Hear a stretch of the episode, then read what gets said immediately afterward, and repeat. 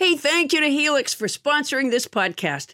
Adam has had his Helix mattress for almost a year now, and he's loving it. It's it's actually hard to get him up. In fact, he won't stop talking about it. You'll understand what we mean when he goes into detail. Thank you for the detail, Adam, later on the episode. But for now, we want to tell our listeners about a special deal going on. Our Sleepy Time Pal Helix is offering up to 30% off all mattress orders and as if that's not enough, two free pillows for our listeners. Go to helixsleep.com slash Paula. That's helixsleep.com slash Paula. This is their best offer yet, and I'll bet it won't last long. With Helix, better sleep starts now. When you need mealtime inspiration, it's worth shopping Kroger, where you'll find over 30,000 mouth-watering choices that excite your inner foodie. And no matter what tasty choice you make, you'll enjoy our everyday low prices, plus extra ways to save, like digital coupons worth over $600 each week. You can also save up to $1 off per gallon at the pump with fuel points. More savings and more inspiring flavors make shopping Kroger worth it every time. Kroger, fresh for everyone. Fuel restrictions apply. Hey, Adam, here's my question. Yeah. If you're laying on your stomach and you're propped up on your elbows so that you can work on your computer, are you cutting off the energy flow through your spine so you're not as smart? Are you telling me that that is in fact what's happening with you right now? No, I do it in segment two. I'm going to put it this way, Bonnie. You don't sound any less smart in segment two. I'm not on in segment two. Right. Ouch. Uh, you don't sound any smarter in it either, though. I I don't. I don't think it matters. What do you know? Nothing. Can I? Can I start the show, Bonnie? Yes, Adam.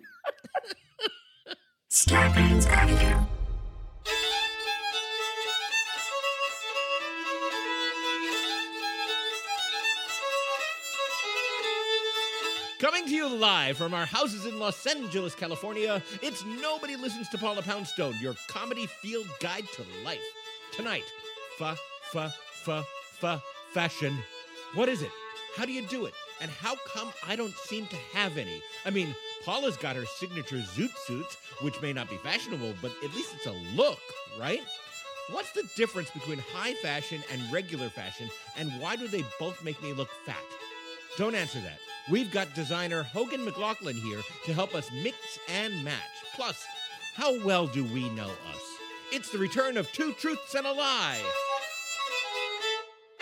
I'm Adam Felber, this podcast's dresser, scurrying around behind the scenes, primping and plumping every conversational idea until it's just right, and then sending it down the rhetorical runway.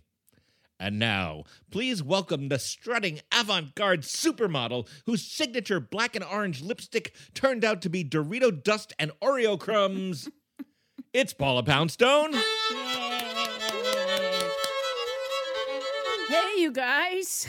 You know, I'm sitting in a chair right now. So, of course, my legs are kind of at a right angle to my back. And I wonder if I'm cutting off my energy. Why would you be wondering about that, Paula?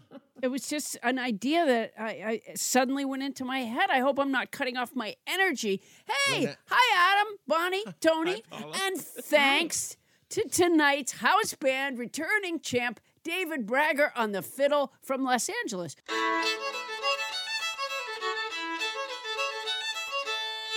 You can visit his record label at www.oldtimetikiparlour.com. Parlor, by the way, has a U in it. Does it? Oh. Yeah, Wow, good to know. yeah, because that can be frustrating. What's new, Paula Poundstone? Oh my gosh, I got the kittens fixed. Oh, it's been uh yeah, it was we were running out of time and I couldn't get an appointment at the vet and I had separated them because I saw the boy uh, you know putting his moves on the girl and so I separate I put the girl in my room and I think that while she was in my room she went into heat and no one has sex in my room that's a a rule it's funny. I've if you're around a female cat in heat, it just sets you on edge. I don't know. It, it's like her frustration somehow. Uh, I picked up on the energy. I think that's what it was. I mean, I'm not sure she was in heat, but I think she was in heat. She would roll around on my floor crying. She she may have just been copying me, but she did roll around on my floor crying a lot. And uh, now I took them to the. They got and it was very expensive. You'd think when they're taking stuff out, uh, it would be cheaper than if they were putting stuff in. Yeah. But now they both have funnels on their heads and uh, the male cat, eh, eh, who's kind of a bully, quite honestly. Um, I mean, I have eight other cats, so those are not my own. Um, but my cat Tonks is kind of wussy, and my cat with the funnel on his head, uh, Lawson, still chases Tonks. And I think to myself, you know, that is one baby cat that can't figure out how to get away from a cat with a funnel on its head. Yeah, you should be You able know. to do that. Yeah. Right. It would be like, you know, running from someone with a ball and chain. Uh, you know, I think I can make it. It would be like running from, oh, what was the name of that movie with Tony Curtis? And Oh, the defiant ones? yeah, it was. It was the Defiant ones. Yeah. and they're chained, they're chained together. And, Bonnie's uh, very proud of herself there. Yeah, that was I a good, am. You pulled that out. That was good. And are you laying on your stomach with your energy not flowing now, or are you? No, here's the thing, in case you didn't know it. You know, the base of the spine up to the spine is considered like when the energy flows through that, it goes through all the chakras. And I swear to Oh. you, sometimes when I'm tired sitting up, I do, you know, prop myself up on my elbows, on my stomach. And the next day, if I go over like things I've done, I'm like, whoa, I really wasn't together there. I think it blocks my thoughts. I'm cutting off the flow, energy flow. You mean because you're bending your spine kind of backwards by propping yourself up on your elbows? Yeah, exactly. Well, what I think is good about you laying on your stomach with your head propped up with your elbows is that if a production of Bye Bye Birdie breaks out, you will be in the right position to do the uh, hello, Mrs. Da, da, da, da, da, da, da. Can I speak to what's that song? What is it? The Penelope. telephone hour? Y- y- Yeah, is that it? Yeah, Oh. yeah, I think so. yeah. It's a, it- so you will be you are already set for that. If if uh, if- Oh, And 'cause it's kind of a them are on yoga pose beds. too, isn't it? Also a yoga pose, isn't that sort of like a sun salutation? But you just you just don't ever stop doing it. No, the salute to the sun bends you all different ways. Okay. You go one way and the other way. you don't know yoga moves. I was going to tell you guys this one day, but I don't know. I was waiting to find the time.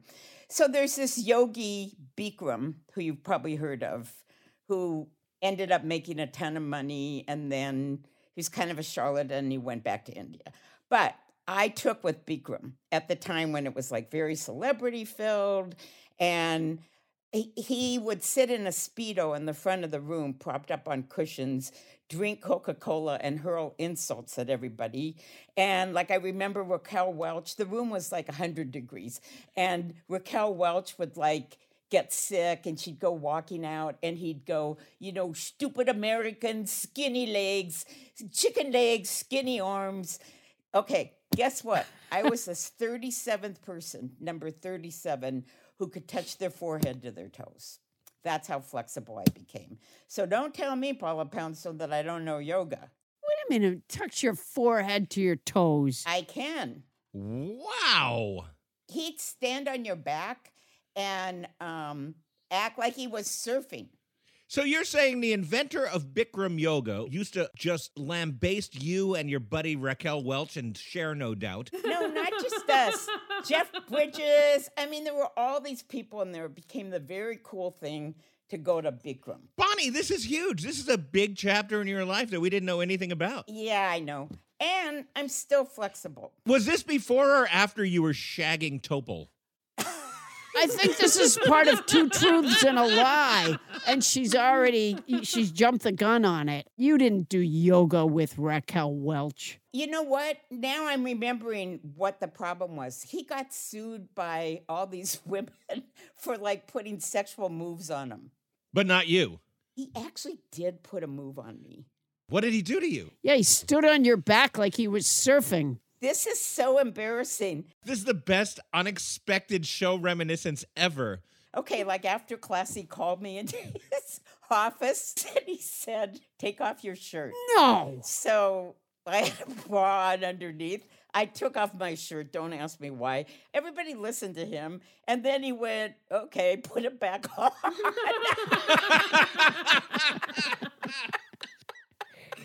And that was that? and then I left. Wow. Bonnie, uh, Bonnie, tell the story about the time you spent with Jim Jones. Go ahead, tell that story. This is amazing. Um Why would everyone do what the guy said? He was like, you know, there were these stories about people really transforming their lives. Everybody just believed in this guy. And you're all in there sweating. It's honestly, I think it's called hot yoga now. There's- No, it's called Sweating with Jeff Bridges. I think that this is something that might have come up that you should have told me before you became my manager. Yeah. Yeah. I hate to segue out of this, but we have to. Yeah. I'm going to take us into the book club. Oh boy. Oh, okay. I haven't rehearsed or anything. Oh boy. You want the same melody or should I go with like a more Frank Sinatra thing? Bonnie, it, it's like the weather. Just do whatever you're going to do. Okay. we got a book club. We got a book club. We got a bookie, bookie, bookie, bookie, bookie, book club. We got a book club. We got a book club. We got a book club tonight. Wow. Okay. Uh, and this is the uh, last session of this particular book in the book club. I can't believe that years of voice training didn't go into that. Um, one of the things that Bonnie didn't say is that Bonnie used to sing a lot like Linda Ronstadt until the Bikram yoga. There was something about that guy standing on top of her. I mean, there was like a breath control in that song that was astounding, that, that would make opera singers jealous. Yeah. Absolutely. Circular breathing or something like that. I think it was triangular, but uh, or octagonal. It might have been It's- it's- octagonal breathing. It sounded pointier than circular. You're right. Um, Yeah, Anyway, yeah. we finished Fight Club. Do you know why I think it was octagonal? Why? Because partway through, I wanted to go stop, and so that must have been Yeah, you know what? I did too. So yeah, that's probably yeah. So there's octagonal. got to be the octagonal breathing. It's amazing. Bonnie, did you sing that song while touching your toes to your forehead? Here, let me see if I can do that. Wait, wait till you're driving. Wait till you're driving and do it. Do it. You have to pull your big toe. You have to wrap your fingers around your big toe and then like really pull Oh, that is gross. Your feet toward you to get your forehead to that. So it's not really that you're doing like a stretch where you lean down, but rather you're removing a toe like Jaime from Get Smart. You're unscrewing a toe and touching it to your forehead. Okay, yeah, I, it's not really what I imagined, but okay, yeah. Wait, wait until you're driving, uh, because you know what I would love. I would love it that when you get pulled over uh, by a cop, you could say uh, he could say, "Do you know how fast you were going?" And you say, uh, "No, sir, officer, but I, I was touching my toe to my forehead," and I'm pretty sure they'll let you off. book club? Anybody? I'm ready for Wow. book club. Okay, let's do book club. That didn't sound like a leader. That sounded like a cry for help. Oh my god, that was funny. Yeah, All right. Okay, so Fight Club. that sounded like Oliver asking for more. That was good. Okay. It just feels like this week the first rule of book club is that we don't talk about Fight Club. No, we're talking about Fight Club. Ah, I listened to the end of it. We finally finished Fight Club, and uh, you know, massive spoilers here. But our hero, who turns out to be Tyler Durden, is trying to figure out a way to eliminate Tyler Durden, or at least save Marla's life. And he um, tries to undo Tyler's stuff and not fall asleep. He fails. Tyler murders his boss by blowing him up. Tyler shoots a party guest who's a city functionary In charge of the recycling for the city. shoots him dead. Now he's definitely a murderer. And finally, we get to that scene that the book opens with on top of the building. The building's about to blow up. He's got his gun in his mouth. And all of a sudden, Marla shows up with all the self help group people. And they tell him that they love him and that they somehow the building is not going to blow up. And he shoots himself in the mouth but doesn't kill himself. Ends up in some kind of institution. And that's the end of the book. Yeah, he ends up in an institution. He describes it as heaven. He says he goes to talk to God, and Marla continues to write to him. You know, I'll tell you, the thing that's disturbing about the book, of course, is that he's created these fight club people, right? They've all joined up, and you can recognize them because they have shaved heads and bruises and missing teeth. And they've done this uh, Project Mayhem stuff. Right. So they've all become criminals, basically and he now ends up in a you know some sort of mental health facility because he's schizophrenic and crazy but all those fight club people are still out there yeah that's the big cliffhanger at the end and and we should point out that at one point tyler apparently has warned them that his alter ego would try to whinge out of stuff so they kidnap him and almost castrate him at the end just like he almost castrated somebody else but they don't you know what? Um, can you say this a little bit more quietly? My um, my cat Lawson is listening at the door. Sorry, Lawson. Yeah. Uh, go ahead. Sorry. no, it's all right. Um, and then yeah, that dialogue with God is kind of kind of fun. I mean, I love the book. Paula, what, what's your going away impression of the book? Um, I liked the book. I liked the way it was written. It was a little film noirish. Y- you know, it was a little. There was a little sort of Raymond Chandlery uh, kind of feeling about the, the, the way that was written. But I would still say, A, there are other kinds of clubs you can join. And B, it is so Trumpy in that all the men that join him seem to feel these uh, frustrations, the, these ways in which their lives have been wronged. Yes. And that becoming criminals is somehow their payoff, and they're entitled to it. That's what it is. Burn it all down, as some Trumpists have said. Yeah, there's something a little uh, prescient, isn't there, about this book? So, Brad Pitt, um, good job. Brad Pitt wrote this book. Yeah. Um, let, let, let's uh, let's open up our, our floor a little bit. Uh, you know, Bonnie has spoken a little bit, so I'm going to let her uh, have a rest, especially if she's aligned improperly. Let's go to Toni Anita Hull in Sherman Oaks. Toni, closing thoughts on Fight Club. I love the book. I love the writing. I felt really sad for the narrator by the end of it. It made me it made me sad, but um, I thought it was really a great book. Surprisingly, I didn't think I would like it, but I really did. Listeners, keep in mind that it was Toni Anita Hull who wanted us to read Eat, Pray, Love. So this is. yeah, yeah, that's right. She didn't love Eat, Pray, Love the next time through. That's true.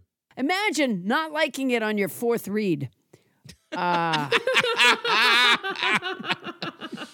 I want to say this. I don't know if anybody else noticed this, but I did notice that there seemed to be some reluctance on the part of the author to finish off the narrator or finish off any of the victims. Like nobody dies until those last couple of paragraphs and then there's no there's no mass destruction and the narrator doesn't actually manage to kill himself. So you're feeling uh, frustrated that the guy doesn't follow through? Is that it? I think that especially first time authors have a tendency to not want to destroy what they create and see what happens next Wow. Okay. So so Adam Felber has just now gone down the self-help level tributary that Bonnie Burns has canoed towards so many times during our book club. Suddenly Adam is a therapist, a psychologist, knows all about Oh, I I really just think that's the story. Yeah, maybe that's the story. It's totally possible, but that's what I see there. And to see what someone else sees there, let's go up to the Simi Valley, where in the pose of what downward facing dog at this moment, it's Bonnie Burns. Oh boy, look what you know. Um, you know,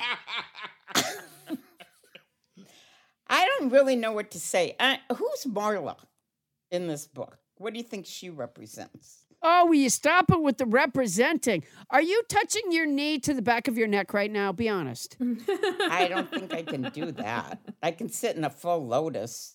I don't think she represents I, I think she is the girlfriend. That who represents. Will you stop it with representing? I feel there's so much symbolism in this book. Oh my God, it's By the ti- nauseating. no, okay, for example, that this thing with the narrator and Tyler is the struggle when you've got part of yourself that you rebel against.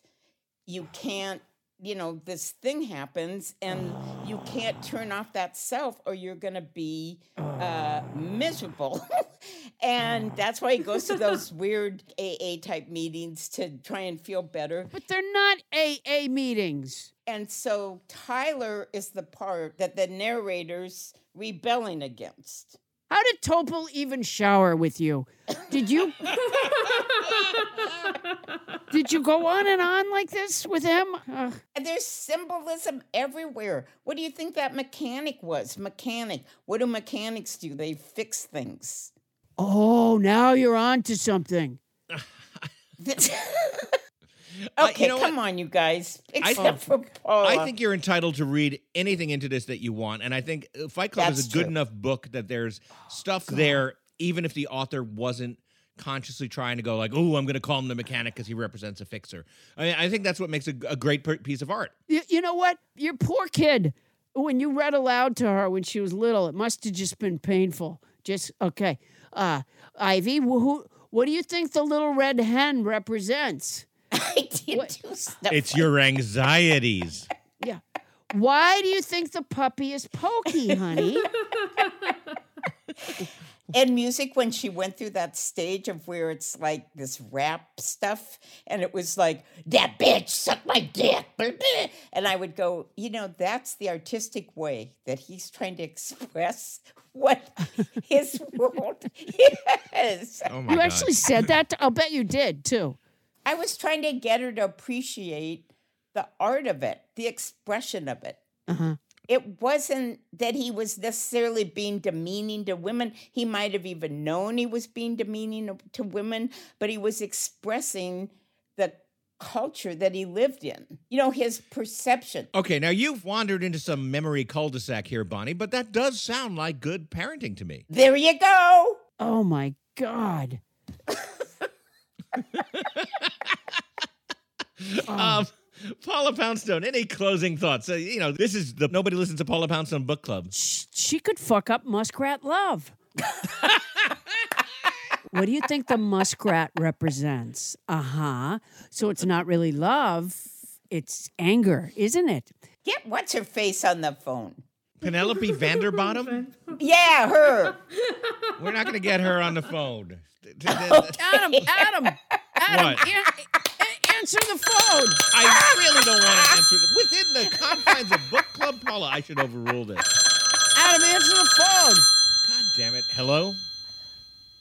Adam, Penelope Vanderbottom here.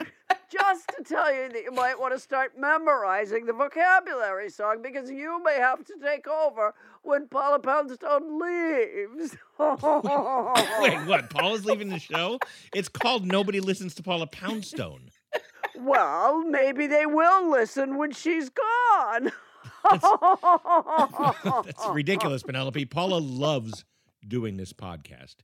Be that as it may, she won't need to worry about microphones and wires and Bonnie Burns reading things into book club and Toni and Anita Hall on board the good ship Omicron and gathering one listener at a time very soon. I have found an unknown Mary Cassatt painting back behind the boxes of remarkably soft tri-poly blend t-shirts in the Poundstone Industries warehouse, aka her son's old bedroom. A Mary Cassatt? yes, a beautiful Mary Cassatt. She was, of course, an American painter who lived in France during the late 1800s and early 1900s. She was known for her depiction of women's lives, especially for the bond between mothers and children. Paula Poundstone now owns a Mary Cassatt with a mother looking lovingly down at an angelic baby she holds in her lap. The mother wears a white frilly bonnet, and the baby wears a my parents went to Las Vegas, and all I get was this lousy t shirt. T shirt. Um, Paula could retire on what she gets from this heretofore undiscovered cassette. uh, Penelope, respectfully, that does not sound like a Mary cassette. Uh, Adam, start memorizing. This week's word is Sotheby's. bye bye, Adam. Bye bye. bye, Penelope. Bye, Penelope. Wow. Well, Thanks for calling. she was summoned. And uh, she didn't have a lot to say about Bonnie, but she did have something to say about uh, possible riches for you, Paula. That's great. Yeah, I'm hoping. I'm letting her put it up for auction. I'm busy with the podcast, you know. I can't bother. Yeah, and given given that T-shirt, I think your uh, future on this podcast is assured. Uh, but all right, with that, I'm going to bring this chapter of the Nobody Listens to Paula Poundstone book club to a close. Did I have a theme song here? Yeah, you want to have a closing credits theme? Go ahead. We had a book club tonight. You know what? That gives me closure. Thank you. hey, listeners, uh, we're obviously going to be uh, taking a break from the book club for a week or two, but this means that you should hustle on over to our Facebook page or fire up an email to nobody listens to Paula Poundstone at gmail.com and let us know your suggestions for the next book in book club. Doesn't have to be anything like the other three that we've done. Let's keep spreading out the floor, some variety. It's the spice of life. We've done Moby Dick, Eat, Pray, Love, and Fight Club. So uh, help us choose what's next. Bonnie wants to do the inner life of corduroy. I listened to an autobiography of a yogi. Let's let's let our listeners uh, make some suggestions. Meanwhile, Paula, do you have a word this week? I do, Adam. I have a word. It's sapid. It's an adjective that means having a strong and pleasant taste. Here, I'll use it in a family setting. Mother, I haven't seen you all day. I guess you were up in your room doing your distanced learning. Son, no, Mom. I was at school. We're doing in person learning now. Mother, well, when did that happen? I thought, son, after the Proud Boys and the new Christian Nazis lit firecrackers and pooped in their chairs at the school board meeting. They threatened to poop on every chair in the whole school district. Father, well, I don't agree with their politics, but you've got to admire the sphincter muscles. There's a lot of chairs in the whole school district. Mother, how is everyone enjoying the pumpkin soup? Father, is that what this is? Son, it's sapid, Mom. Thanks. Father, we will not have that kind of language at this table. Son, Dad, sapid means having a strong and pleasant taste. Oh, it does, does it? Well, then pass me some of those sapid mashed potatoes. All right. Hold it. I'm rearranging the furniture. All right, here we go. Uh, let's put that right into the.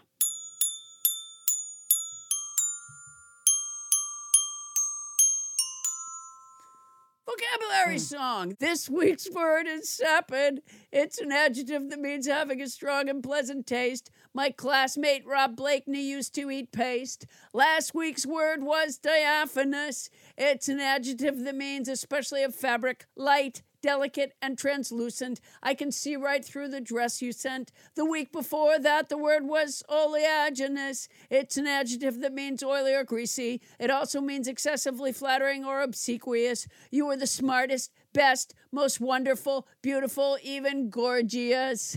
Going back before that, the word was apogee. It's a noun that means the highest point in the development of something. There's no finer snack on the planet than a Drake's ring ding. Let's never forget Gallimaufry, which I pronounced wrong until nobody James Hyder corrected me. It's a noun that means confused jumbler medley of things. Hodgepodge, who's podge, hodgepodge. Adam doesn't think my song is replicable, replicable, replicable. But I do, I do, I do, I do. I just touch my elbow to my nose. Okay. Woo! Yeah. Woo! Oh my That was- gosh. That was hot hope- tonight, Paula. I hope that sounded okay. For the second half of it, I had uh, my big toe uh, from my left foot stuck in my ear. And it's 110 degrees in your place, no less. Oh, it's warm and oily in here. It's it's warm and oleaginous. Well, coming up. Wait a minute. No coming up so fast. Toni Anita Hull, America's sweetheart, as well as some parts of Panama. I have for you a challenge. If you can identify the correct definition of a former vocabulary word from our show without Googling, then we will give literally dollars worth of advertising to Frugal Bookstore, located at 57 Warren Street in Roxbury, Mass. However, Toni Anita Hull, if you cannot identify correctly the definition, it is with a heavy heart that I will have to tell you and Frugal Bookstore, located at 57 Warren Street in Roxbury, Massachusetts, that we will not be able to provide literally dollars worth of advertising to Frugal Bookstore at 57 Warren Street in Roxbury, Massachusetts. Toni Anita Hull, are you ready? I'm ready. The former vocabulary word is specious. Does it mean A, seemingly reasonable or plausible, but actually wrong? B, specious. Does it mean plenty of room, not crowded? Oh, bam. or C, intriguing, compelling? Or D, like, I believe in miracles, you specious thing. I'm gonna go with A. Oh, oh, oh, oh, oh.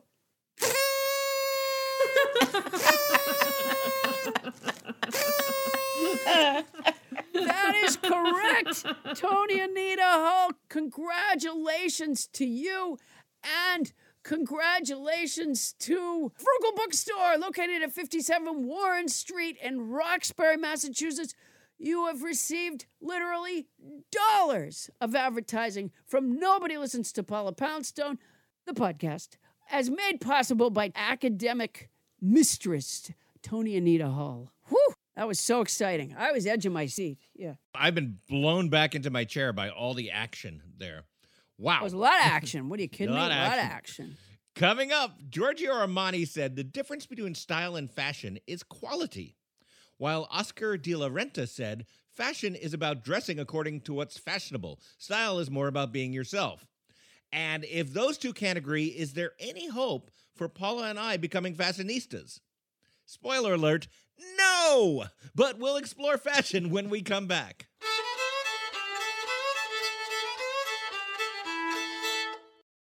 Hey, Paula. You know, every once in a while we get a new advertiser that I get super excited about. And I have to say, just because of the circumstances of my life, right now I'm really excited about our new advertiser, Quince of Quince.com, the clothing provider.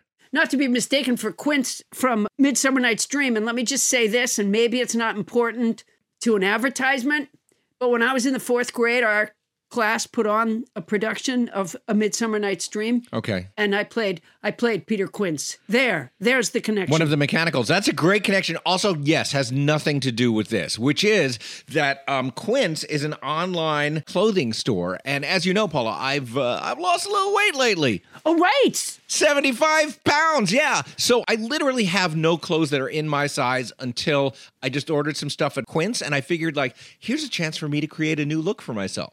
A whole new image. And how's it going? Not bad. I mean, the clothes are fantastic. I know that you ordered some too. What I got is I got Yes. the Comfort Stretch Traveler five pocket pants. And I got the um oh it's so and I got the hundred percent European linen shirt and it looks breezy and it fits beautifully. And these are like premium pieces of clothing that are selling for like you know thirty dollars a piece or starting at thirty dollars at quince.com. It's awesome. I look good. I ordered the brushed lounge jogger. Ooh. And, you know, I put them on when I came back from New York. I pulled them on, and I, I swear to you, okay, this is not scientific because I was tired already, right.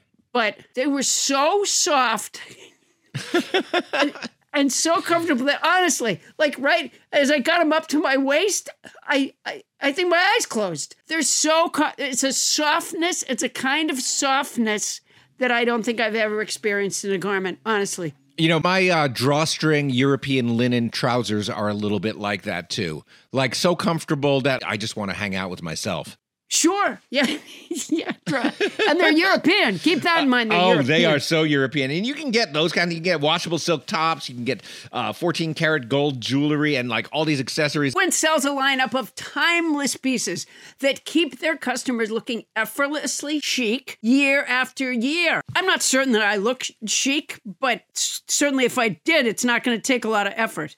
I now look chic and I feel pretty great. And Quince only works with factories that use safe, ethical, and responsible manufacturing practices and premium fabric. It's all good as far as I can see. Is it my imagination or do they cut out the middleman? They cut out the middleman, Paula Poundstone. I love it when they cut out the middleman. That's the thing, they cut out the middleman. That's fantastic. So be like me and Paula. Get warm weather ready with Quince. Go to quince.com slash nobody for free shipping on your order and a 365 day returns. That's Q-U-I-N-C-E dot com slash nobody to get free shipping and 365 day returns. Quince.com slash nobody. And honestly, I look fantastic. Paula, you won't be able to keep your hands off me. Oh, I can't wait. And don't think that if you had to return something, don't think you're sending it to a middleman because they cut out the middleman. They cut out the middleman. That's quince.com slash nobody. And if you're going to do it anyway, Use our code. Hey, Paula, it's been almost a year now since I got my Helix mattress. And as you remember, there was some drama surrounding Helix mattresses because Oh, when oh Helix gosh. first sponsored us, Bonnie took the mattress and Yeah. she's been loving it. But finally, I got my chance to get a Helix mattress and I sleep so well. I mean, the family bed is where we all gather. We watch movies in, in our room occasionally and everybody just piles on it and it it's comfy. And yet, when one person hops on, the other half of the mattress doesn't fly up. I'm a fan. Well, you know, Adam, everybody is unique and everyone sleeps differently. That's why Helix has several different mattress models to choose from, each designed for specific sleep positions and feel preferences. Models with memory foam layers to provide optimal pressure relief if you sleep on your side. Models with a more responsive foam to cradle your body for essential support in stomach and back sleeping positions plus enhanced cooling features to keep you from overheating at night. And if your spine needs some extra TLC, they got you.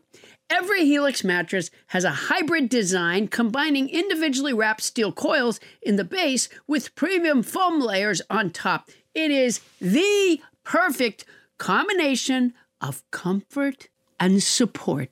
I agree with that last bit. I don't get all the technical stuff about the mattress, but it is soft and supportive. Helix offers 20 unique mattresses the award winning Lux, which I got, and ultra premium elite collections, the Helix Plus, a mattress designed for big and tall sleepers, and the Helix Kids mattress designed for growing bodies and endorsed by child sleep experts. And my daughter now wants one. So, how will you know which Helix mattress works best for you and your body? You go to their website, take the Helix sleep quiz, and you find your perfect mattress match in under two minutes.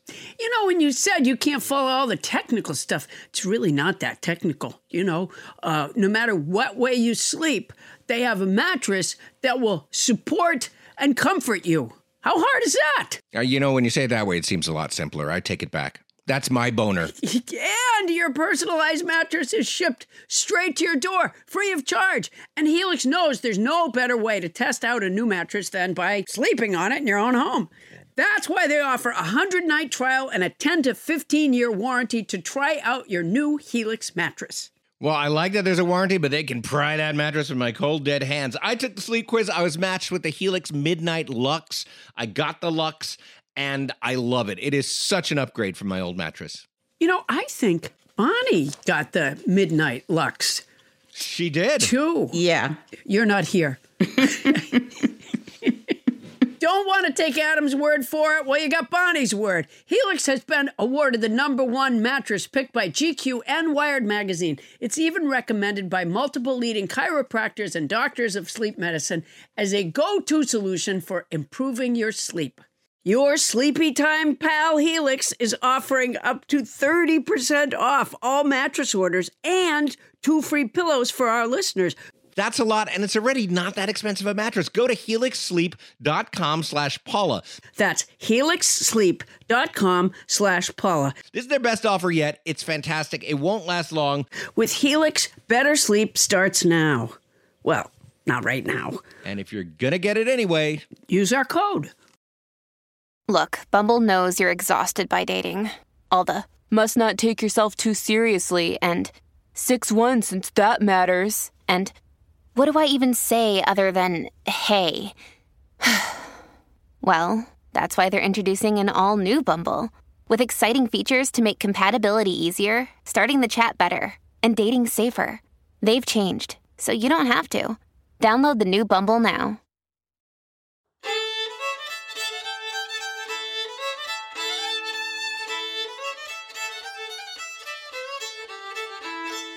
On this day in unremarkable history, smiley face inventor Harvey Ross Ball said, I'm so depressed.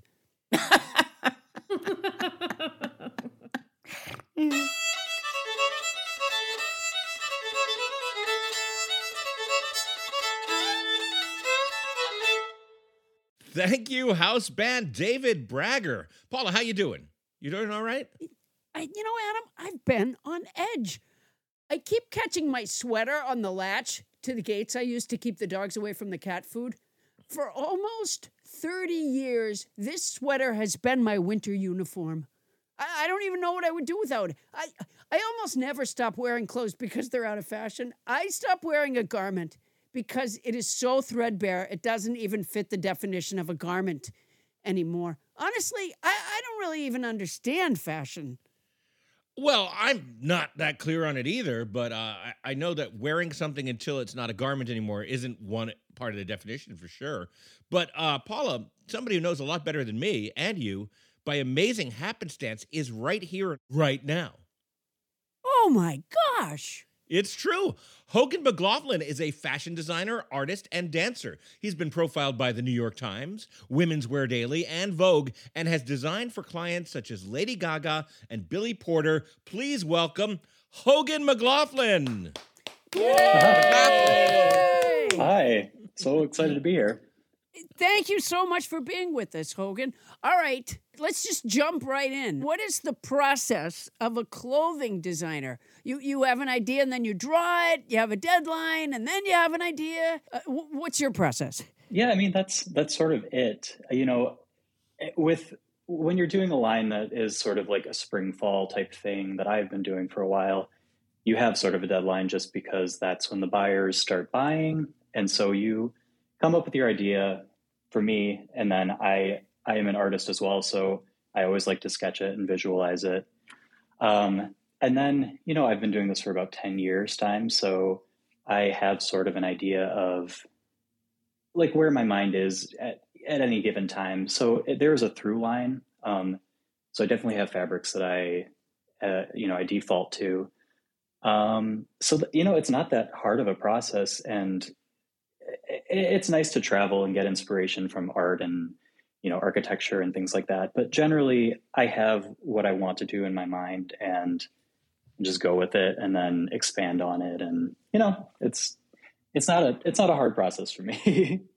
Have you gotten inspiration from architecture before for what garment? Oh absolutely. Um a lot i mean i i do like to focus on very architectural aspects of of clothing um it, be it in a shoulder or a seam so i was a former ballet dancer and we would tour europe and you know, gorgeous places all the time when I was younger and seeing the Gothic architecture and, you know, like Notre Dame, it's hard not to be inspired by that. So I, I always love to implement that into what I do. Do you have a lot of dresses with buttresses? Sometimes, you, you know, when you when you open them up and you see the infrastructure, it could look very similar.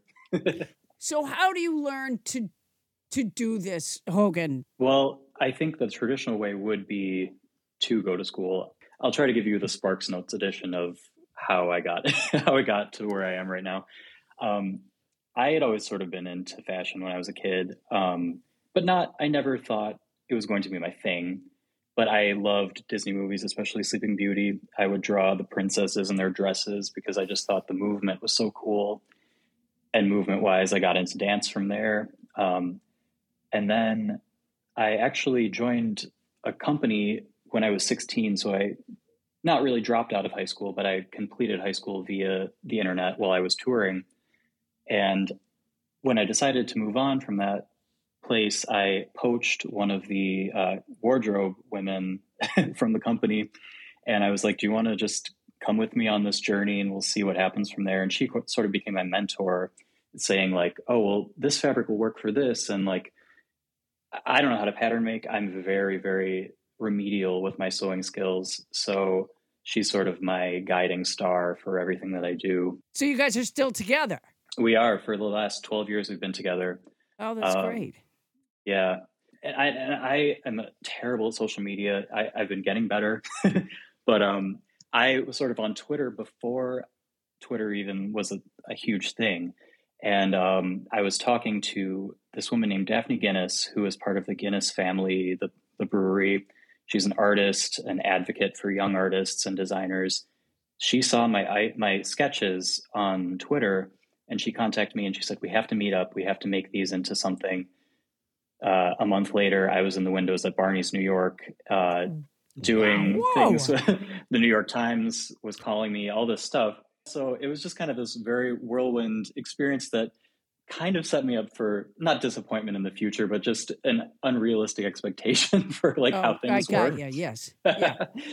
so um so from there it was kind of like a 3 month insanity intensity uh, thing and then I was kind of like back to the drawing board okay, I have to figure out actually how to survive in this world. Um so it's been a learning experience since then. wow. That's like it's your first concert and and you're you're playing Carnegie Hall. Yeah, absolutely. Um, when there's a fashion show, right? Uh, who are you showing to? Well, I think I would categorize it into three three types of people. One is a celebrity that is just kind of there to have their picture taken to help promote the brand. Um, the uh-huh. uh, it's kind of like a spokesperson, um, free advertising, I guess. Uh, and then there's also a stylist who is going to say, like, they work at Vogue or something, they're going to pull those things to do a shoot or to give to a celebrity to wear for, you know, the Oscars or whatever. Mm-hmm. Um, and then the third is they're the buyers for the boutiques like Saks Fifth Avenue or Bloomingdale's or, you know, whatever. They'll they'll come, and that's why we do. Um, in February, we'll show stuff for the fall because then you have that six month time to create those things, manufacture for the boutiques. Um, and you know, I think that's why people are very confused as to why you show fall in the spring and spring in the fall, and then from there you you know you manufacture. If I buy a a dress or something, would would your name be on it, or or would it be? yes. You know, well, I think you know it depends on who the the designer is. I mean, some designers operate under a a name that's not theirs, and it's more of a you know a thing and they're part of the house. Of yeah, exactly. Um, gotcha. Yeah. So if you're buying from me, it would be Hogan McLaughlin. Is it a big deal to have a, your name on something? You know, early on, do people usually, you know, just be a, as Adam said, a part of the house for a long time before they get their own label? I, I, it kind of depends on what your what your goals are. I I'm lucky enough to have only been working for myself since the beginning. And what was the first thing you designed? So we did this sort of cat suit out of red leather, and it had all this seaming in it, kind of not in a morbid way, but it kind of looked like musculature. Um, and it just was very lush. And it was for for a movie that required sort of more outlandish pieces. Um, but then from there, I kind of pivoted and was like, well, that's all fine and well, but that'd probably not be something that the average person's going to pick up from the store. Uh, so I sort of I, I, fluctuate between these like high fantasy things or you know a coat or a dress that's more practical. Do you have a philosophy behind your you, you know? Do you have like a would I be able to pick out your pieces among others because they all shared like a certain you know, idea. What makes a McLaughlin? well, I like yeah. to think of myself as like a minimalist designer with a maximalist sensibility. um, what does that I, mean? Well, I my personal style is very, you know, I, I don't know, very very stark. I like to wear basics that are very quality, well made, and I like to implement that into my own things. But I'm also very uh, inspired by historical pieces and you know corsetry from you know the 1700s 1600s so i like to use sort of those things, but not do it in a costumey way and do it in a way that might make more sense to a wearer that uh, not that I'm expecting everyone to wear a Tudor corset on the street, but um, Where do you live? Do you live in New York? I live in Chicago currently. Uh, So I might be able to recognize you on the streets of Chicago because you're wearing a wife beater, a corset, and a fife. Absolutely, absolutely. So that that was you. Oh my God! It's so good to was me. talk to you. Oh. Did you see the the row of cats following my fiddle? I did. That was brilliant. Now, would you call that an accessory? Um, because if so, if the, if cats are part of a wardrobe accessory, then I mine are a write off. Thank goodness. Yeah, you're Um, you're on top of spring summer 2023 right now. I want to say one word to you, Hogan. Hmm. Gingham. Do with it it is what you want. You know, Just- Gingham is in. Is it? Absolutely. How about zoot suits? You know, oversized zoot suits with big shoulders. That's that's super in right now, and I'm I'm working on a men's collection as we speak. Um, and there are some bold shoulders. well, I, I got I gotta say, uh, you know, uh, as you probably know, Paula Poundstone's signature onstage look is um, sort of a modified zoot suit, wouldn't you say, Paula? I would say. It absolutely is. I think I think you're definitely a style icon. There you go. I want you to put that on a on a loop of some sort. Well, you know, Donatella Versace said, and I quote, fashion is about dreaming and making other people dream. Really, I thought that was mushrooms. Well, we'll continue to strut down the conversational catwalk when we come back. The cat of the week is Mama from Austin, Texas.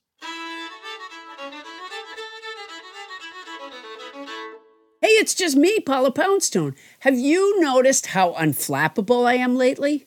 My incorrigible prankster dog Mo flushed a tennis ball down the toilet and went in after it. I never even mentioned it. A porch pirate stole my porch. I'm steady as she goes.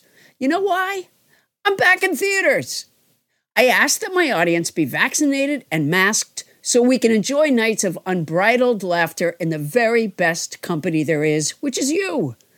I've missed you so much, and I can't wait to see you.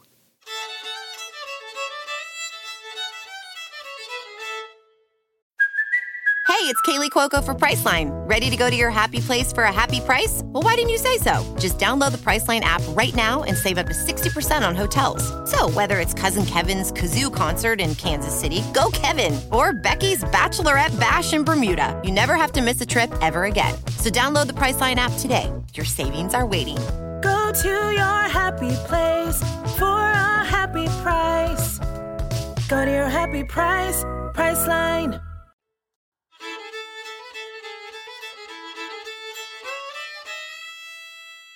And we're back with Hogan McLaughlin. Uh, Hogan, how are you coming with that zoot suit you're redesigning for Paula?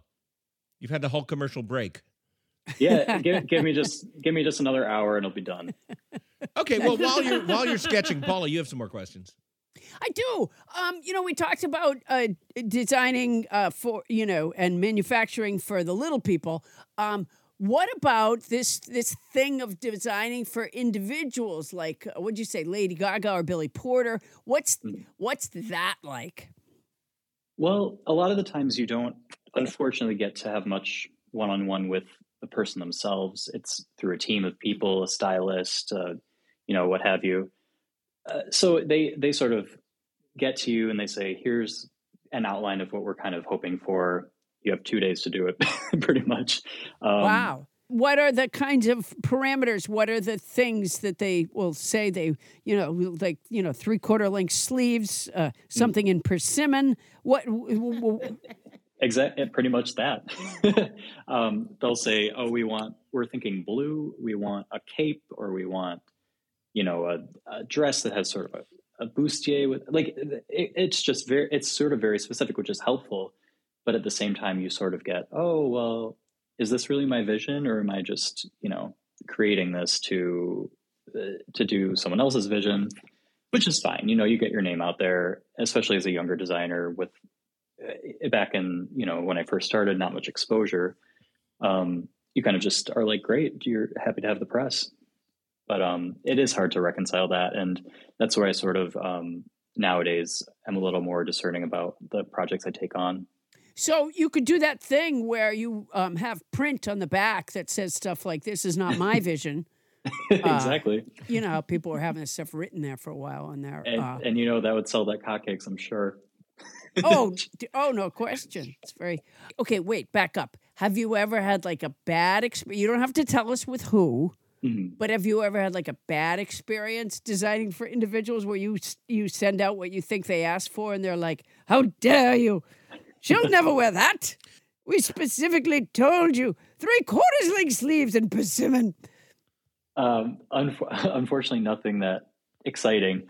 Um, the the hardest thing is like sometimes you do spend those you know 48 hours or you know 72 hours creating this and getting no sleep, and then they end up not wearing it, which is you know it's par for the course. But um, and and I say this from my own sort of my own corner, and I say if I was a celebrity and I was given the option of wearing Gucci or someone I'd never heard of, I would probably pick Gucci. but that's just me. Um, so I, I get it, but at the same time, it's really disheartening sometimes, especially when you're first starting. How do those opportunities come your way? Like, how did how does Gaga or somebody who's going to the Oscars find you, and or are you trying to find them and offer them stuff? Well, I think back in the day, it was probably easier to get in touch via Instagram or whatever with a, with a celebrity. Um, I was lucky. I've I've worked with fantastic agents um, over the last twelve years, and uh, they sort of were the the middleman between the celebrity or the stylist or the manager and me. Um, Wait a minute. Because, a, des- a clothing designer has an agent? oh, absolutely, yeah. Wow. Huh. Yeah, I'm especially because they they'll have the showroom that has all the samples in it, and then the the agent or the stylist for let's say Rihanna will come in and say, "Oh, we want this, this, this," and then the agent takes care of all that. Luckily, because I'm not I'm not a good business person at all. Um, so yeah, the idea that Rihanna has a stylist never even occurred to me. These Yeah. people don't just get up and put on their clothes. I'm sure there are a ton of celebrities that have a very good style instincts, or they. I mean, every celebrity has sort of a, an idea of what they like, um, but I think most do work with stylists just to make their lives easier because I'm sure, especially someone like Nicole Kidman or Cate Blanchett, they probably get millions of dresses thrown at them every award show, and it's uh, it's easier for the stylist to say this is the best thing for you because it flatters you and it looks great. You know what? Um, uh, Hogan, this is exactly why I won't um, have any of my shows nominated for awards uh, because I I am so sick of uh, designers throwing dresses at me. I just. I I, just, you know, I just want to watch from home and tweet it. That's all I care about, really. Now, what what is the industry of fashion like? I mean, Hmm. is it bitchy and backstabbing like the Devil Wears Prada? I'm sure it is some sometimes. I am so lucky that I've never come across that. I, I've worked with people that are very passionate about what they do, and you know, if it's an hour before a fashion show and you know models are still in hair and makeup and they're not in their clothes, people can get people can get short and um, you know a little snippy, but not in a bitchy way. But I think that that's more because they're so they hold themselves to such a high standard that they don't want anything they don't want their name to be on the line or whatever and i you know i i've never i've never gone home at the end of the night and been like oh blah blah blah is such a bitch like i i can't, I can't believe they said that to me um But you've never worked inside a house or inside a magazine or anything like that. I mean, You, exactly been your own Yeah. boss. And- yeah and i'm sure that that has had a lot to do with the fact that i haven't come across those people a lot because i'm not trying to compete with anyone else for you know the ranking um, because i basically set the set the tone for what's happening in my in my world So no one with a, a, a patina of sweat across their brow has ever said to you, uh, uh, uh, "Shove this bolt of crinoline up your ass," uh, right at a tense moment. That's not. you know so, that could very well have happened but that's after hours maybe That's okay. That's more of a celebrity challenge. Uh, All right. Uh, now, okay, when I was watching this fashion show the other day, I- I had the the same question came into my mind as has every time I look at a fashion magazine. Why is it popular for the models to look so miserable? Are they supposed to be just blank slates so the audience will their eyes will go to the clothing? Yeah, I mean, I guess it depends on the mood of the show because there are designers like, let's say, Betsey Johnson, or I I don't know, people that have a more uh, fun vibe to them, and so they they actually personally ask their models to smile down the runway and maybe like do a little dance or whatever. Um, I think the tone of my stuff would feel a little weird if you got a model smiling with their teeth while they're walking down in sort of like a black long trench coat. I don't know. It might it might give a little creepy vibe. Well, so w- when someone wears your garment, are they expected to have only one emotion? I work with a fantastic stylist who sort of directs the models as to what their mood should be, and she sort of uh, chooses the hair and the makeup, and basically, I just hand over my collection to her, so I don't have to stress anymore. Um, so I kind of just relinquish control at that in that point. Um, but yeah, I think it's it's very dependent on the mood, and if it's a photo shoot, it's what the fashion director wants. It could be a number of things. Do you even watch the fashion show? It sounds like you just sort of wash your hands of it after you finish your part. Well, no, I, I probably have a panic attack in the corner for the next 15 minutes and Oh, so watch that's it good. the- So you're participating. Yeah. exactly. I'm ac- I'm actively participating. That's good. That's that that's good. That wa- I bet you that was in a lot of your report cards when you were a kid. That uh, Hogan Hogan participates. Yeah, you probably got about- Tell me about that that that panic. So y y the show's going on. How do you know that it's gone well?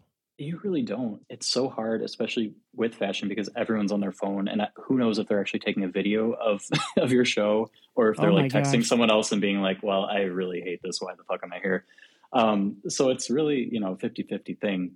Um, but you do at the end of a fashion show, the designer goes out and they take their bow, and you feel the energy. And every time I've done a show, I've felt the energy.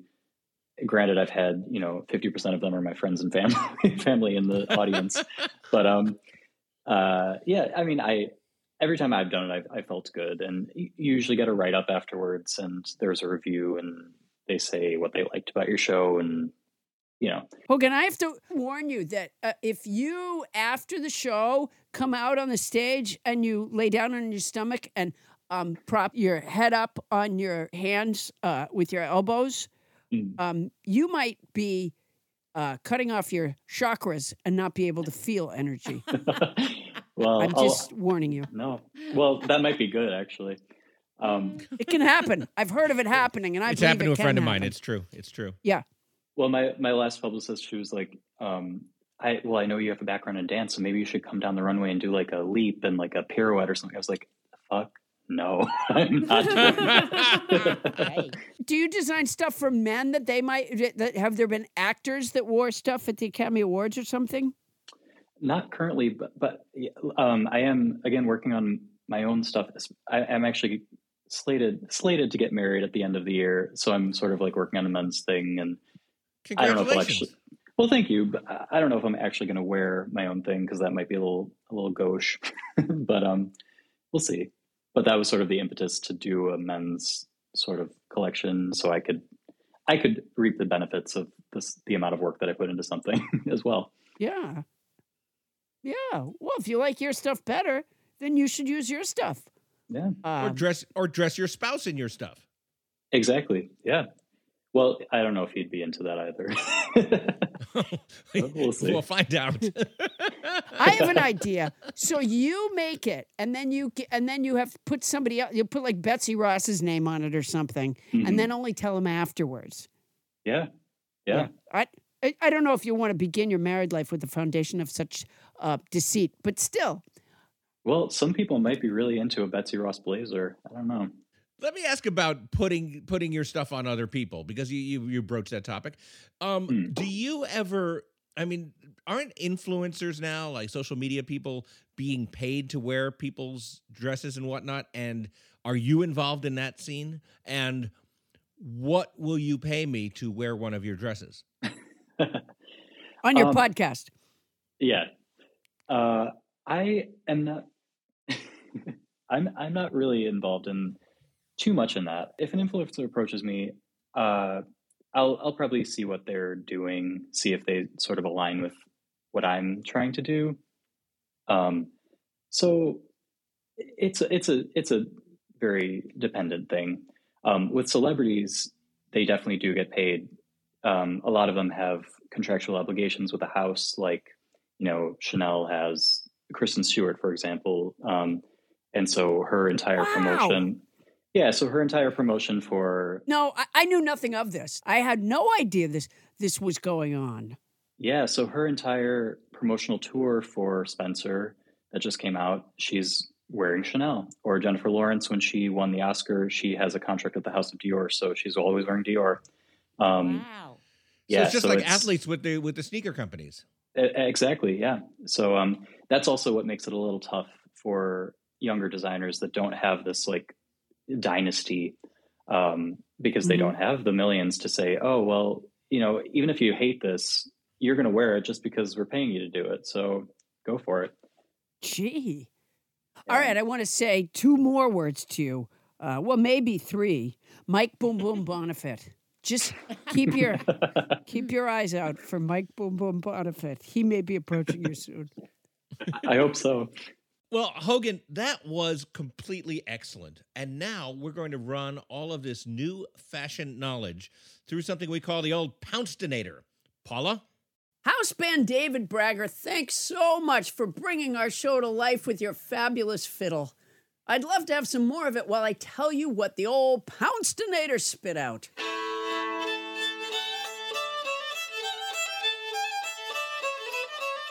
Hogan McLaughlin, thank you.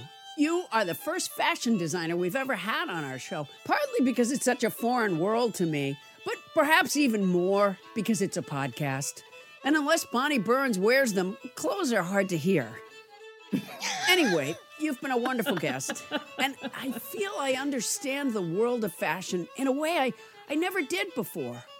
I can't get over the idea that celebrities have stylists. So they're not just going to the mall once or twice a year like the rest of us, rolling out of bed, smelling the armpits of yesterday's shirt and pulling it over their heads. I gotta confess though, I, I don't remember everything you said after you said I was a style icon. Everything else became just white noise to me. Me, a, a- a style icon. Miss Poundstone herself comes down the catwalk today. All right, all right, I'll feed you. Get the fuck out of my way. Sorry. Well, don't walk in front of me and you won't get stepped on. Ms. Poundstone is wearing her fall spring collection a loose fitting pair of blue jeans accessorized by a short bright red ribbon threaded through the two front belt loops and tied into a bow in an Ellie Mae Clampett inspired belt. Her black cotton knit sweater featuring a cowboy with a lasso on the front you may recognize from her 1991, 1992, 1993, 2019, 2020, and 2021 fall spring collections.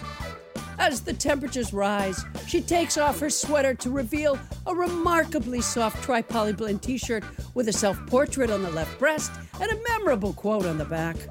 Her dramatic spike-heeled knee-high lace-up boots are made entirely of Bitcoin, turning a familiar classic on its head. Move! Move! You've been fed!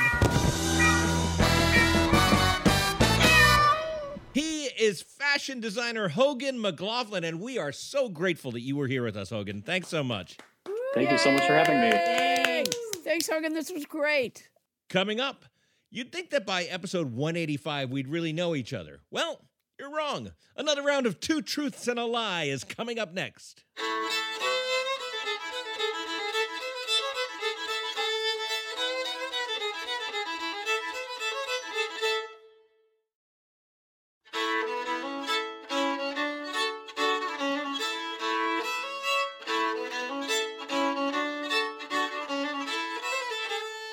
Fun fact peanuts aren't technically nuts. Unlike Marjorie Taylor Greene.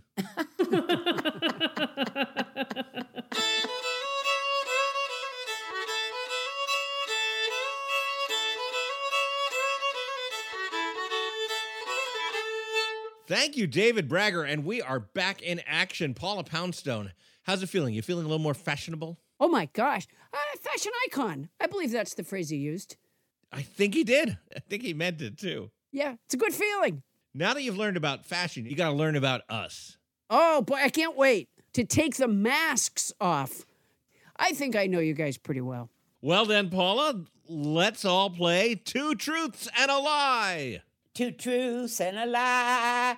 Two truths and a lie. Two truths, two truths, two truths and a lie. Wow. Who is it that sang Goldfinger? Because that was so close to it. Uh, just in the delivery, just wow, Goldfinger. All right, ready? So, who's going to go first on Two Truths and a Lie? Why don't you go first, Paula? You seem like you're, Yeah. you're chomping at the bit. I'm jumping at the bit. All right, do I just say the three things? Say three things, and we'll know that two of them are true and one of them's a lie, and we all have to take a guess. Okay. When I was in high school, I had these giant Mickey Mouse comic books. So for my friend Judith Coolidge's birthday, I made her a card, which was a folded up piece of paper on which I had traced and then went over with a thin marker a picture of Mickey Mouse. And Judith was so impressed. I, I thought it was kind of strange that she was so impressed until she said that she thought I had drawn it. And by that time, I had already accepted so much praise for it and I had thought she knew I traced it in the beginning, that I just didn't have the heart to tell her. And I only see her every several years or so, and I kept thinking she would forget about it, you know, but she'll bring it up. When I see her, like, I don't know, every seven to 10 years, she'll say, Oh, do you remember that Mickey Mouse you drew me? At our 40th high school reunion, she brought it up again, and I still couldn't tell her. So that's one. Wow. Here's two. I wore a cowboy hat to school almost every day during my sophomore year of high school. And here's three. I got drunk with someone who is on a quarter. Wow. I'm trying to remember who's the women on the quarter. Okay, I have my guess. Let's start with Toni. I'm going to say the quarter. Okay. Are you going to ask me? Yeah, Bonnie. Okay. I'm going to say the cowboy hat. And I am also going to say the cowboy hat. The quarter thing sounds believable. Didn't like Maya Angelou appear on a quarter? And I could see that happening. So I'm going with cowboy hat. Wow. Paula. Okay, the lie was, in fact, the cowboy hat, Yay! but it was not Maya Angelou that I got drunk with. It was George Washington. Wait a minute. Hold on a second. Yeah. Yeah. That's why I like to listen to Hamilton so much, just to Relive the moments.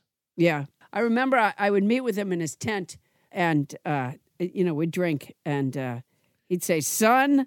And I would say, call me son one more time. uh, and then we would just drink more.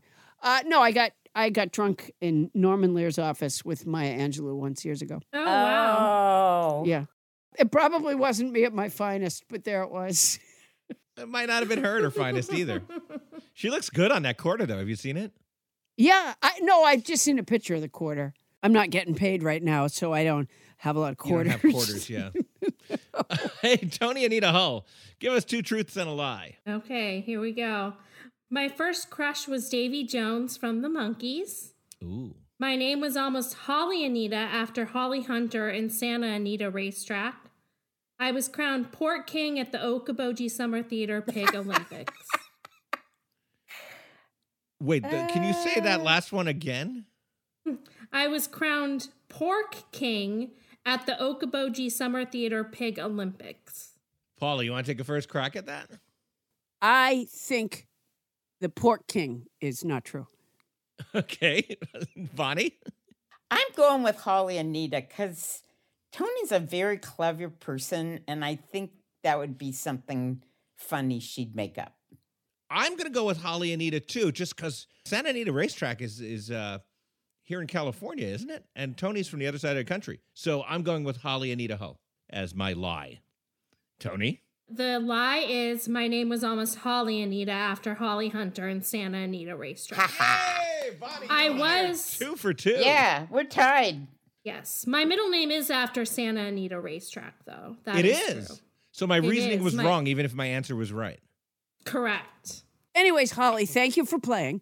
and, and do you want to tell us about that Pork King thing? What what the hell was that, Toni? It's something uh, when I did summer theater that they did every summer called the the Pig Olympics, and they crowned a pork king and queen, and I was crowned pork king after running a very long week long campaign to win the title. Congratulations, Toni. Thank you. Wow. Thank you. When they revealed the results uh, of the voting, um, did you say that it was a sham? It was a, a hoax? That there was massive fraud? no. You just accepted. I accepted the results. Even Yeah. at that tender age, you knew to accept the results of an election. Yes. What was the name of the place where this took place again? The the Huda? Okoboji Summer Theater in Okoboji, Iowa. Yeah, whenever I go to Okoboji, Iowa, I have to say right on my way into the town, uh, I will not run for Port King, and if elected, I will not serve. Whenever I'm in Okoboji, I have to bend a knee to the Pork King and Queen. Bunny has to put her knee behind her head when she goes to Oko. Oko, Ocho- I can't remember how to pronounce it. Okoboji. Okobo- Okoboji. Okoboji, of course, my mistake. Hey, Toni. Yeah? Oh, I just want to know why were you named after Santa Anita Racetrack? My dad loved horse racing. Oh, And my first name is after uh, Toni Tennille, actually. really? I love that. She was so close to being named Captain. Captain Anita Hull. That would be the Yeah. third captain on this show. Um, No, even worse, she was almost named Captain and. Captain and Anita. Speaking of Okoboji, let's go and ask the former Miss Okoboji, Bonnie Burns, what your two truths and a lie are. I'm not Okoboji. You were never Miss Okoboji? I'm not an Okoboji. Okay. Whatever. I knew it was Pork King because if you're at Okoboji, you're going to have some stupid, no offense, Toni, thing like that. the Pork King. Offense Wow. taken. Yeah, what? Offense No offense. taken. Yeah, yeah. Why would anybody be offended by that? Yeah. Yeah. It's a very prestigious title. Part of her memories that she treasures. Why would she be offended by you calling you stupid? Why? Yeah, it's inconceivable that she'd be offended by that. Bonnie, why don't you go ahead with two truths and a lie? Okay, here I am. So, my father was a child prodigy on the piano, and his parents went to a Rachmaninoff concert at Carnegie Hall. They loved the tone of the piano Rachmaninoff was playing on, and so they bought that piano for my dad.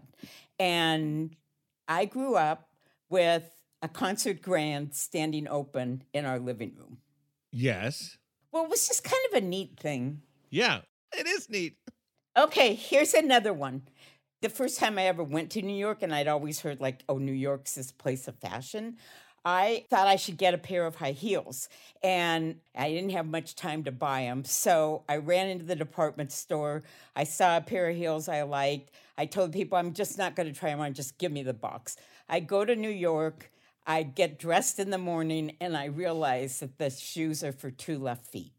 And then uh, our production assistant who was on the plane with me on the way to New York, she convinced me that I should have nicer nails because New York. So we did those stick-on nails, Lee stick-on nails. On Lee the press on grip. nails, sure. Yeah. Yeah. So I was walking down Sixth Avenue and it was really, really windy. And when I arrived at the place for the meeting, I not only had shoes that were for two left feet, most of those nails had blown off in the wind. And I had like sticky glue on my regular fingernails. That's number two. Number three is that for a short time, I managed Michael Jackson. And he used to call me the Bonds. Wow. It's hard. Who wants to go first? Anybody want to jump in here? Yeah, I know the answer. Can't wait to hear this. All three stories are completely true. Uh, no, she didn't manage Michael Jackson. I'm going to agree with you. She didn't manage Michael Jackson. I agree. Oh, really? Yes. He did call me the. All right, you're right. The way you congratulated yourself after the first two stories made them self evidently true. exactly. You're like, well, I just thought that was kind of a neat true story for my Oh, life. Okay, what's my next one? Okay, that's a good tip for the future. Yeah, Yeah, you think? yeah. You have kind of a shit poker face. Yeah. That was great though, Bonnie. And those were those were two great stories. I, I by the way, I can't imagine f- nails blowing off in the wind. It was really gusty. yeah, but I, it still wouldn't blow nail. How long were these nails? No, no, no. You know, I don't think those Lee press on nails work very well. Well, there goes that sponsor. Thank you, Bonnie. Oh my gosh, what a disappointment! The Lee press on nails are. I thought for sure. Oh my gosh. All right. Well, um, mine is quite quick. I'll do my two truths and a lie.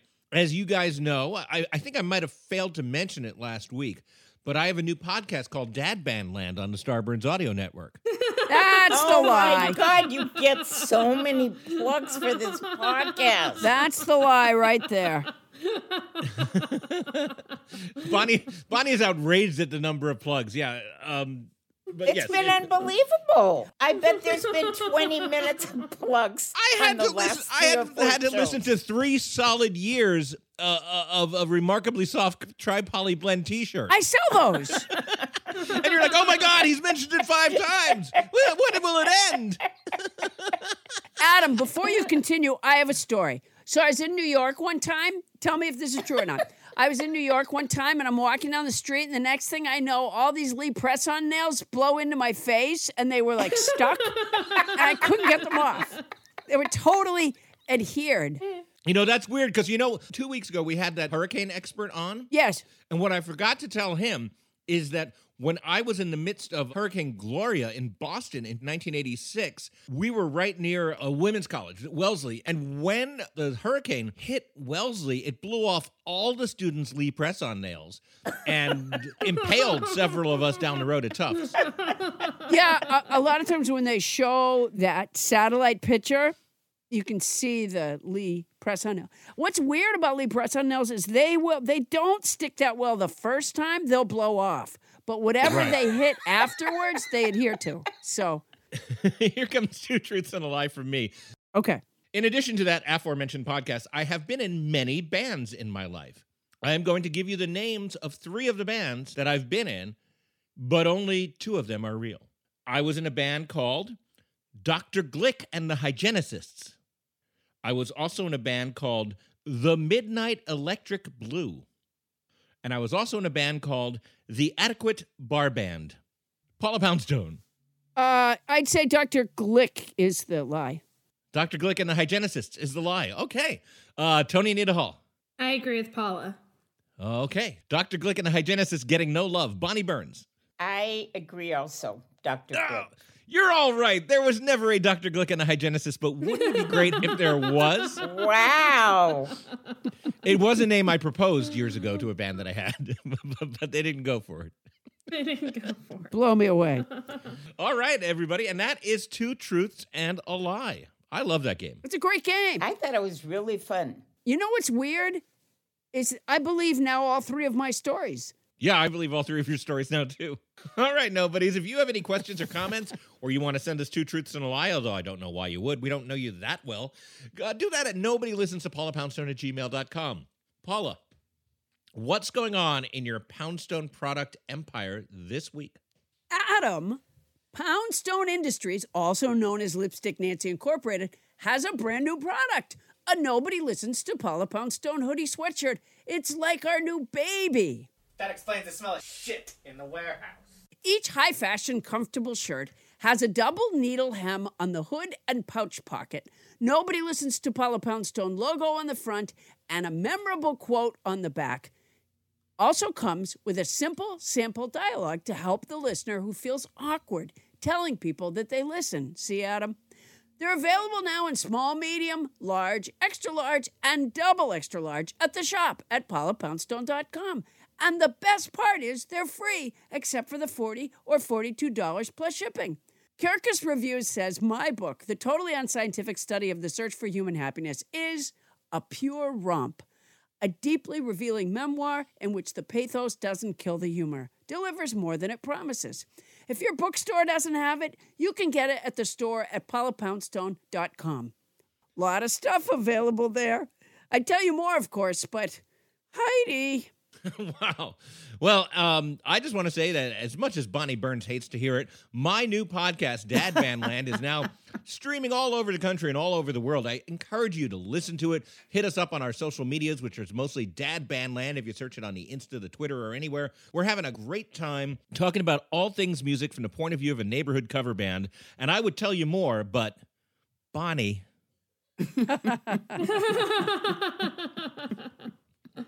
All right. Remember to follow this podcast on Apple Podcasts or on Spotify, wherever you get your pods. It's free. If there's a subject or topic that you'd like to know about, tell us.